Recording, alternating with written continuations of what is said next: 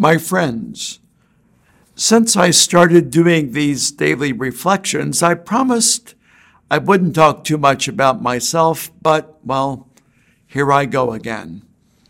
Today, the feast of St. Matthias happens to be the 43rd anniversary of my priestly ordination. I was ordained by Cardinal William Baum at St. Matthew Cathedral in Washington, D.C., with seven classmates. And after all these years, five of us are still serving the church as priests. In his homily, Cardinal Baum spoke of how Matthias was chosen to replace Judas, who had betrayed Jesus.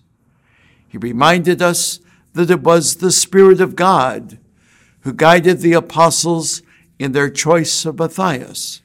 So, too, he spoke of the mysterious ways in which each of us had been called to the priesthood and urged us to remain open to the guidance of the Holy Spirit as we lived out our priestly calling. Today, I give humble thanks to the Lord for the gift and mystery of my vocation to serve as a priest.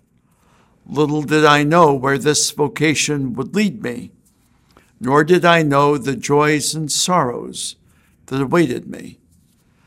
What I have come to know with each passing year is that the Lord is ever at my side, sustaining me in love. What I also know is that a priestly vocation is an utterly beautiful reality. And it's my hope that someone who is watching this will respond as I did long ago, to the mysterious call of God to serve the church as a priest. God bless you and God keep you.